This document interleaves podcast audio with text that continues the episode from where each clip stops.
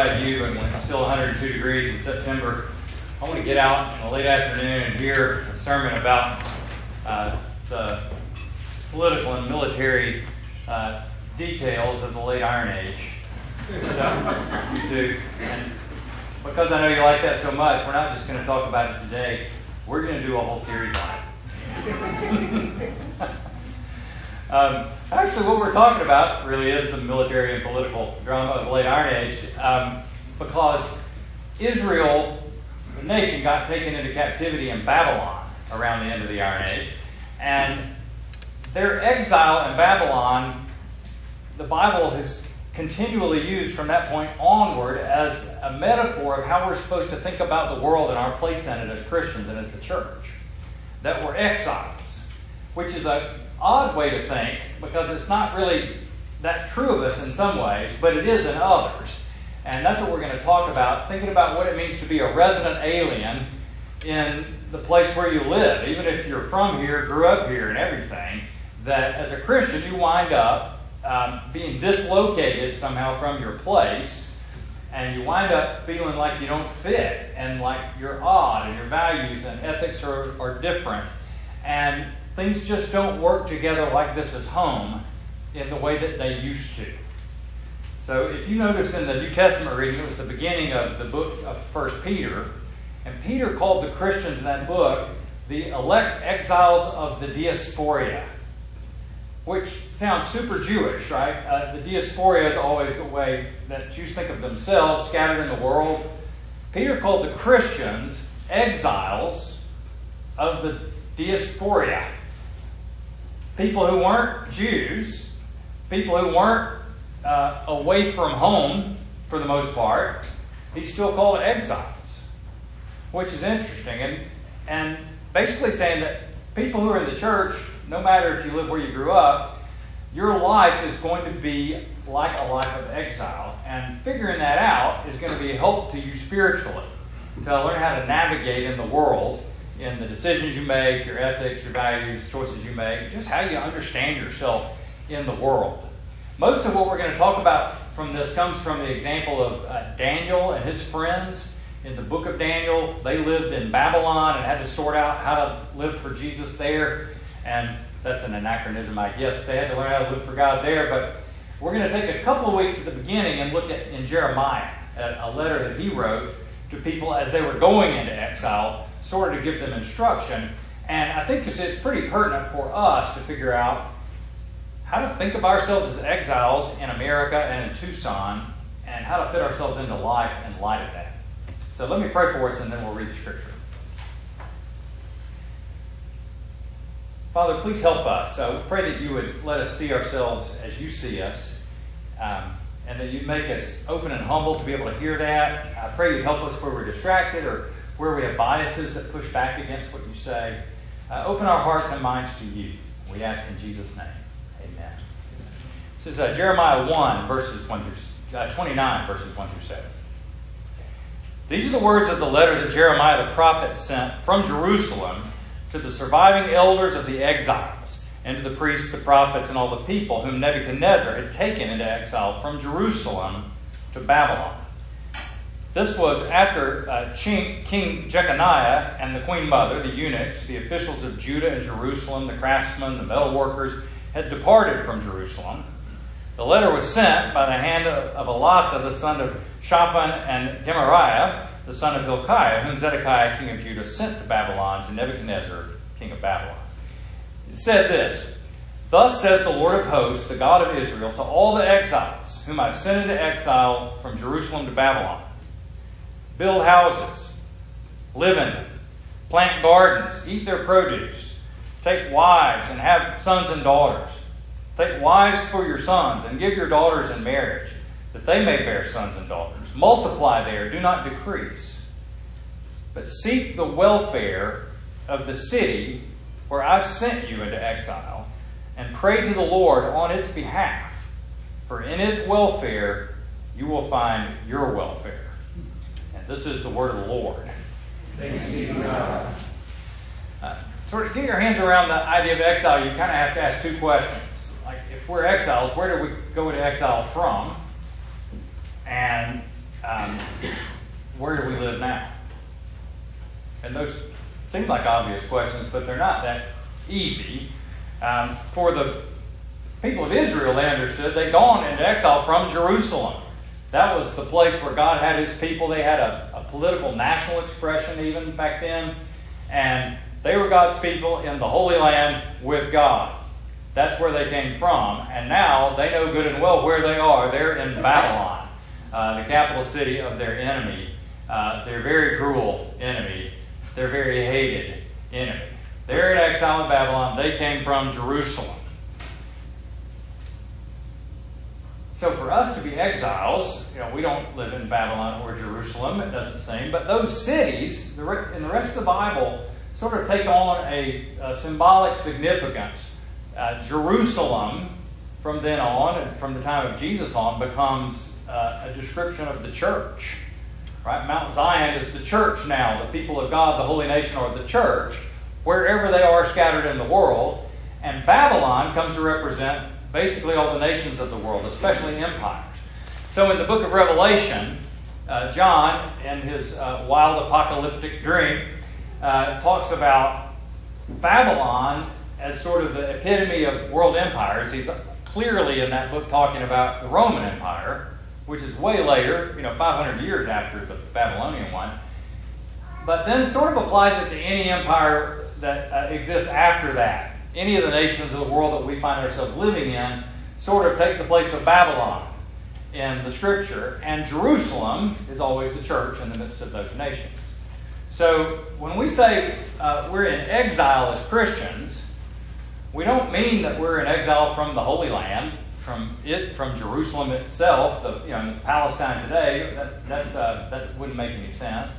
We don't mean we're in exile because we used to have this sweet Christian nation, but now it's deteriorated, so now we feel like exiles in our own home. Doesn't mean that at all. We're in exile from Eden, basically. Uh, our rebellion against God got us kicked out of the garden right at the beginning. And our home is the restored Eden, the new creation. Jesus is fixing the world, setting it back the way it's supposed to be. And that's our true home. And until we get there, we're not home. We're in exile in the, in the nations now. So, when you think about your own nation in the Bible, is America Jerusalem or Babylon? Is Babylon, right? Be nice. It's tantalizing sometimes to think it's not, but, but America, like the other empires of the world, is Babylon, the ones over whom Jesus Christ is asserting his authority. And when he says the kingdoms of this world have become the kingdoms of our Lord and of his Christ, he means ours too. We may like ours better than some other people have or do, but it's Babylon. And when we think about Jerusalem, it's the church in the midst of the nations. We're like a city in the middle of a city, an alternative city in the middle of the city as a group of exiles. And that's how we're supposed to think of ourselves. No matter what nation you're in, uh, no matter what time period you live in, Christians are to understand themselves to be exiles in their own nations. And so that's how we have to learn to see ourselves. And that sounds easy a little bit, but it's pretty complicated, actually. It really touches on a lot of questions we have about ethics and values and where to draw lines and why we feel so odd and displaced and homesick in the world we live in and how we're supposed to relate to uh, the structures of the uh, empire in which we live uh, financially and politically. And it's hard and it's complicated and it's murky a lot of the time. But we're going to try to take some extra time this fall to think about what does it mean for us to live well uh, as people who love and know Jesus in the midst of the nations of the world as exiles. So that's where we're headed. Uh, two of the things that it means for us to be exiles we're going to talk about today that come out of this letter. Uh, the first is you got to get used to the idea.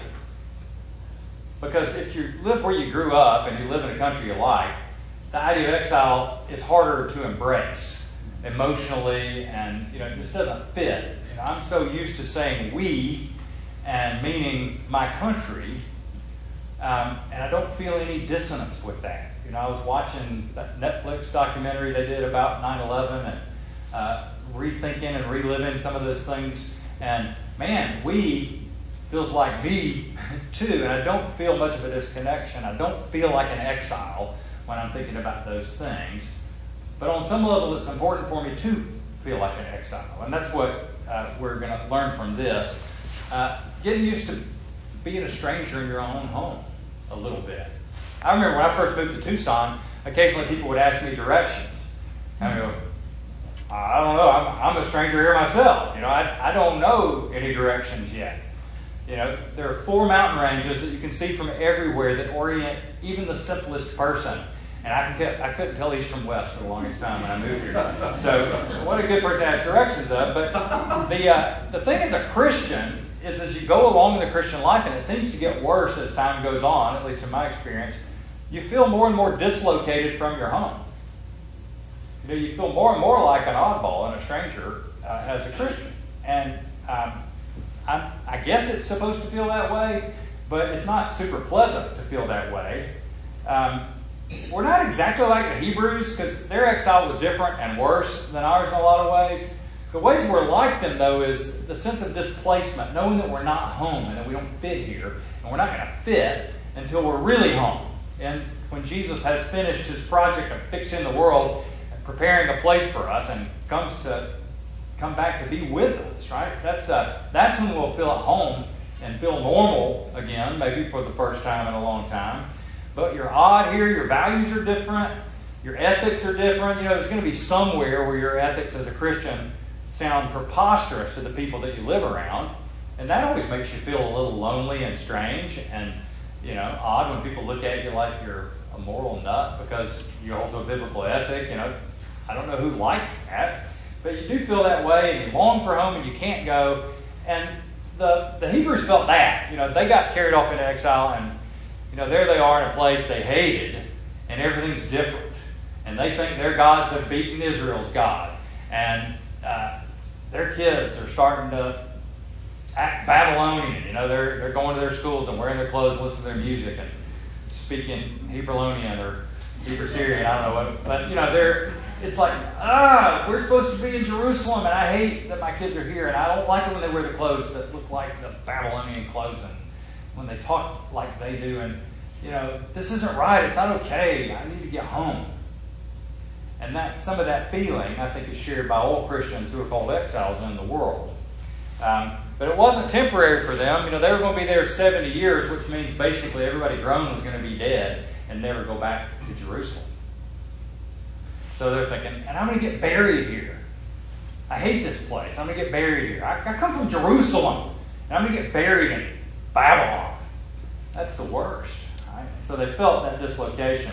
The difference is they got sent there because they were in trouble. And uh, presumably you didn't get sent here because you're in trouble. I, maybe you did, but um, they got sent into exile out of the Holy Land because they kept bowing their necks against God and saying, We're not going to do what you want us to do. Uh, they kept imitating the habits and the culture of the pagans around them, having been warned over and over again by prophets and things. And God finally said, That's it. You know, I'm cutting it off. It was a huge act of very severe discipline that God sent his people into exile. That's not our story. Uh, we're not in exile because we're in trouble. The other reason he sent them into exile is so they do their job, finally, because their job as his people in the, in the world was they were supposed to be a light to the nations. They were supposed to be uh, blessed by God, Abraham's descendants and family, so they could bless all the nations on earth and be like a attractive missionary force for all the other nations say, come in and find welcome and grace from the true God. And instead, they said, wow, we're the favored ones of God, and we're just going to sit here and enjoy that and not care about the nations around us. They never would go. Like the best missionary story in the whole Old Testament is Jonah. And he hated the people in Nineveh and wouldn't go. When God made him go, he went the other way, right? You know, that was kind of the picture of Israel. We aren't going to do our job in the nations. We're going to be, you know, xenophobic and nationalistic and just keep our blessings for us. And so, you know, they never did a good job at this, and that was part of why they got sent into exile, so they'd start doing it. right? These exiles that went to Babylon wound up talking about the true and living God, the God of Israel. Nebuchadnezzar came into really close contact with the uh, God of Israel, as we'll talk about in the book of Daniel. But uh, he sort of like forced them into missions, you know, to care about the people around them. Um, again, I don't think we're called exiles because we're in trouble about that, but we're sent into exile in order to do that. Like, we're sent, scattered in the nations of the world, so that we can be about God's agenda. You know, spreading the good news and hope of Jesus Christ to people who are unfamiliar with it. Right? So we're sent into exile as emissaries or ambassadors, uh, people to represent Jesus' uh, cause and his good news in the world. And that's a big deal for us to be in it while we're in exile. That he scattered us because he wants the whole world to find hope in Jesus Christ. And he expects us to be involved in that agenda as well. So, but that, that leaves us with a nice, strong sense of purpose, but also a strong sense of loneliness and dislocation as exiles. You know what a third culture kid is? Some of you do, because some of you are third culture kids. But uh, a third culture kid is usually a missionary or somebody who lives in his parents working foreign service, and they are American, but they grow up in a different country. And so when they're in their new country, they they feel very American and different because they're American. But when they come home, they feel very much defined by the country they've been raised in. And they say third culture kids only feel at home on the airplane. You know, that's the only place that feels natural to them. And there's a little bit of that feeling for any Christian, really, because we know we don't fit here, um, but we can't get to where we do fit. And so, um, getting used to that, you know, takes a little reflection to like to see your life. If you're in the place you grew up that you like, and you got to go to the school you wanted to go to, and here you are, or maybe you chose to move to Tucson to do a job or just to live here to enjoy it, and to think that even the place I pick is not home for me. I don't, I don't even get to feel at home here. Just takes some getting used to. And, but it's helpful because as a Christian, you're inevitably going to feel odd, and it's nice to realize why. Oh, you're supposed to feel odd here. And so you need that. Second thing, first get used to being an exile and thinking of yourself as an exile. The second thing is how do you how do you respond to it? Like what's your attitude supposed to be towards Babylon? Towards Tucson? Towards America? What are you supposed to, what's your attitude supposed to be toward the place where you don't feel at home and where you're in exile and where you feel odd? And uh, that's a complicated answer. You have a lot of different conflicting thoughts and emotions. You're going to have a lot of decisions to make about how much you assimilate and how much you refuse to assimilate. And um, for Daniel and his friends, it's very interesting to see how they sorted a lot of that out. And we'll look at that. But they're kind of different approaches. Like if I'm a Christian in a world that's mostly not Christian, um, how am I supposed to feel and act? Like, what's my attitude supposed to be towards the people around me and towards the structures of the nation around me? Like, how am I supposed to think about that? For some people, the attitude is opposition. You know what? I'm going to dig in. I'm not going to compromise no matter what on anything. I don't care. I'm basically here to be a subversive and to lead the revolt when we have the chance. You know, and that's not a really unusual attitude. There was a guy, a prophet other than Jeremiah, a false prophet, who was telling everybody in the exile, don't worry about it. Within two years, you're going to be back in Jerusalem. Just uh, dig in, plan the revolt, uh, be a resistance force only. Uh, don't give any quarter to these evil Babylonians who are the enemies of God, obviously. They're pagans. They're worshiping these false gods. They're cruel. They're unjust. We've seen what they did to our families and to our country, and woe be unto them. But they are finding no friend in me. That was one uh, option, and God said, "Well, that's that's a lie. That's not for me." Um, although, actually, uh, I, you are going to be through your exile within two years because in a year you're going to die. And he died within a year. God said, "They didn't come for me. That's not what I want you to do in Babylon." Other uh, approach is kind of like that, but less hostile. Is a tribal retreat let's just gather us into a little huddle and be like, you know, a bunch of musk oxen that when they're threatened, they all face outward with their big horns so they can all be safe inside the huddle. Let's, let's, uh, let's protect ourselves from this uh, detrimental influence of Babylonian culture on us and on our children. Let's huddle up and just talk to each other. We'll probably just buy and sell from each other. Let's just make sure we don't get tainted by those nasty Babylonian pagans. And that sounds like a pretty smart idea to me, and a lot of Christians, you know, find that pretty compelling. We're, you know, we're not even going to learn Assyrian. We're just going to speak Hebrew all the time. We're not assimilating, in case you wondered. Right? But that's not what God tells them to do either. Right? He doesn't say be really careful while you're in Babylon because it's very dangerous and threatening and dirty, and you better not take any risk. So he doesn't say that either. Then uh, some people take the approach of kind of being a chameleon. Hey, go along to get along, right? I can see who's in ascendancy here. Babylon's got all the military power, they've got all the economic power. You know, I could be friends with Babylon, I think. You know, I think we could find ways to get along. And so, you know, there's a little bit of that approach to just say, we're not going to stand on principle about, you know, what our ethics are, what our dietary rules are, or anything like that. Let's you know, let's be practical. You know, you gotta you gotta live in the world. You know, so there's that approach.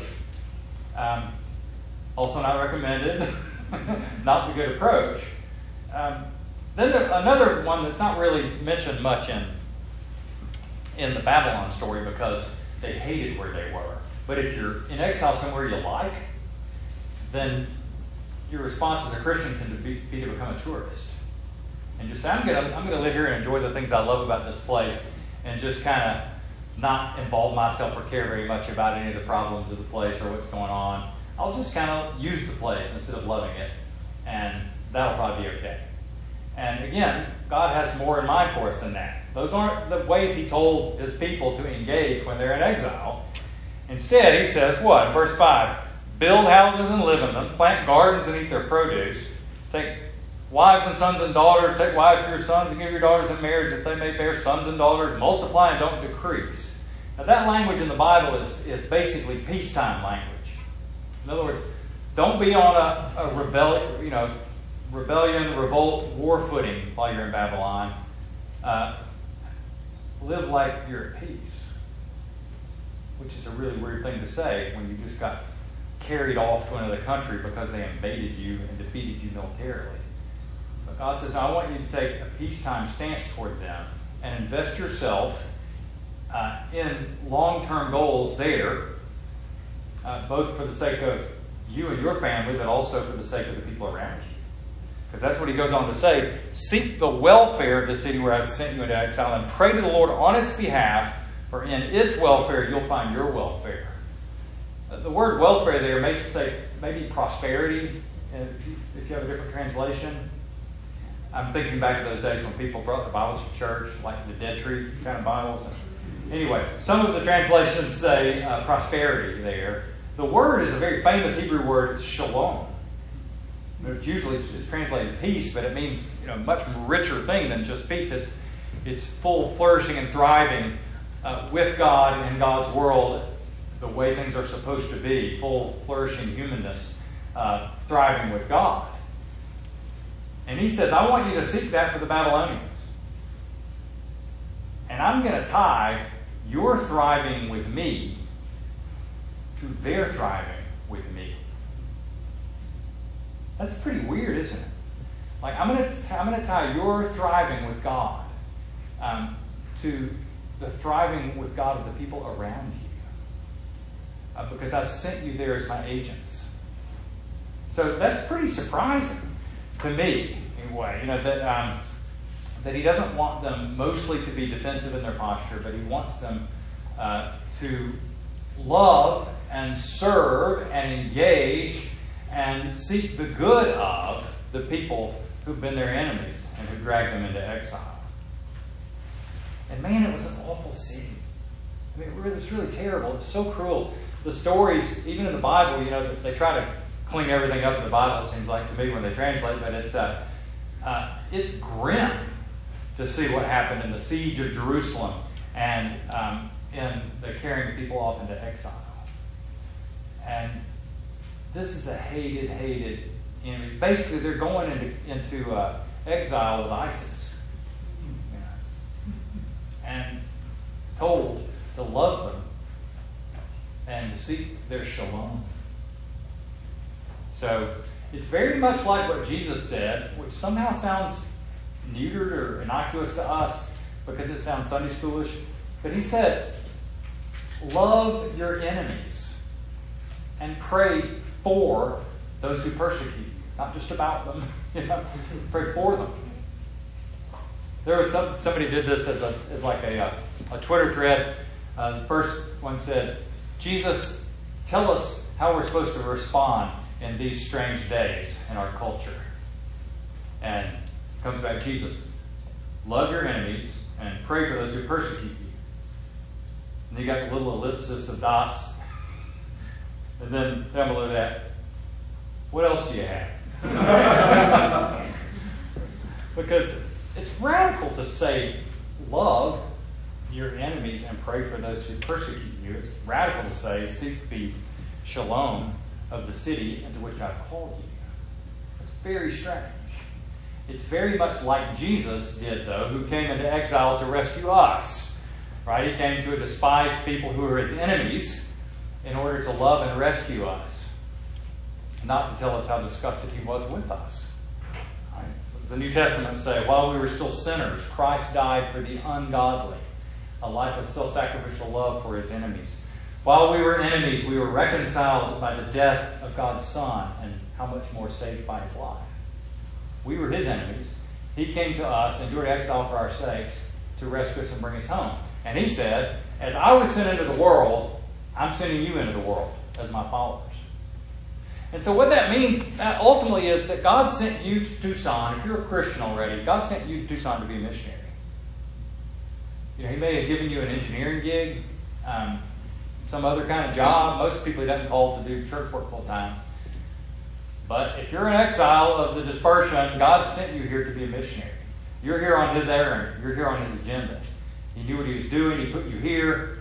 Who knows for what reason? But you're supposed to kind of get a little suspicious about it. Like, I wonder why those people just moved in next door to me. I wonder why that's the person that I connected to in this class. I wonder uh, why this person just uh, came to the cubicle next to me. I wonder what God's up to around me because I assume since He sent me here to do His bidding, that there's stuff going on. There are people I need to love. There are places I need to push back uh, on where I can be of help and service in the culture around me.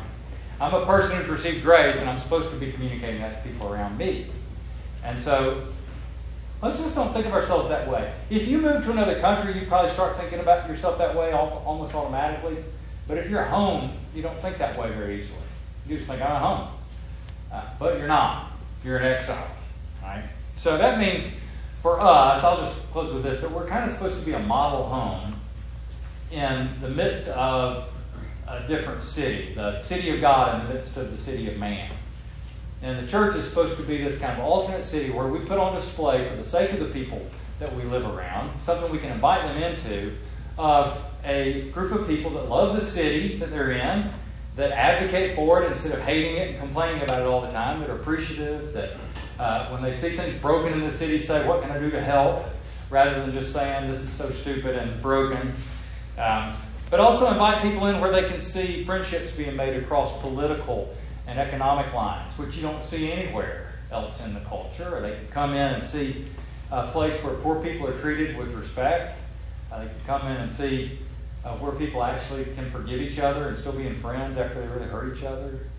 You know, the crazy things that Jesus puts on display in our lives. They see people who have God present with them and really experience that and love Him and worship Him, which is an amazing thing to experience. Right? People who take risks for the sake of their neighbors, people who are crazy generous. Uh, you know, the things that Jesus turns us into, we're supposed to invite people into that. Let them get a little taste of it a little foretaste, such as we are, a little foretaste of our real home. Inviting them to come for that real home with us.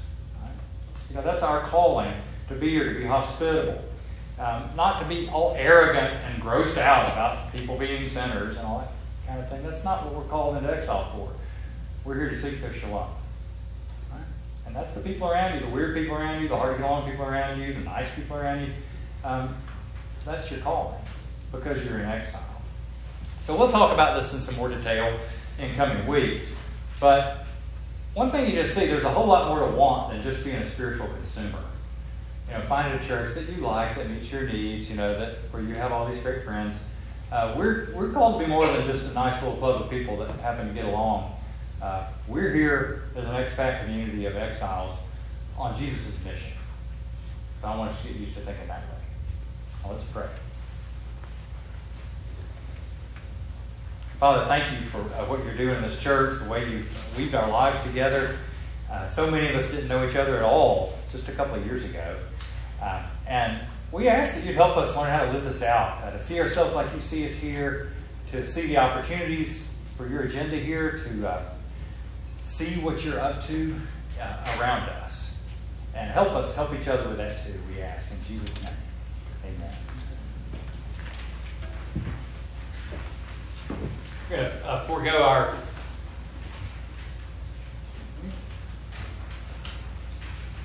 forego our uh, confession of faith for the sake of time. Let me invite you to the Lord's table. Um, you know, the Lord's Supper is a picture of what Jesus did for us on the cross. Broken body and his shed blood of the bread and the wine. And um, when people become Christians and they come to the church and are baptized, uh, that's kind of a one-time initiatory thing, like for Joan this morning. Uh, but then when she grows up and embraces the faith on her own, she'll profess her faith publicly, tell the world that she's a Christian, and start taking the Lord's Supper. And the Lord's Supper goes on and on through your life to try to give you assurance that you're loved and forgiven by God and that you're going to be welcomed uh, home to Him when you die. And so uh, you're supposed to be uh, really encouraged and reassured when you come take the Lord's Supper. Right? Um, if you're not already a convinced Christian, uh, don't come take the Lord's Supper yet.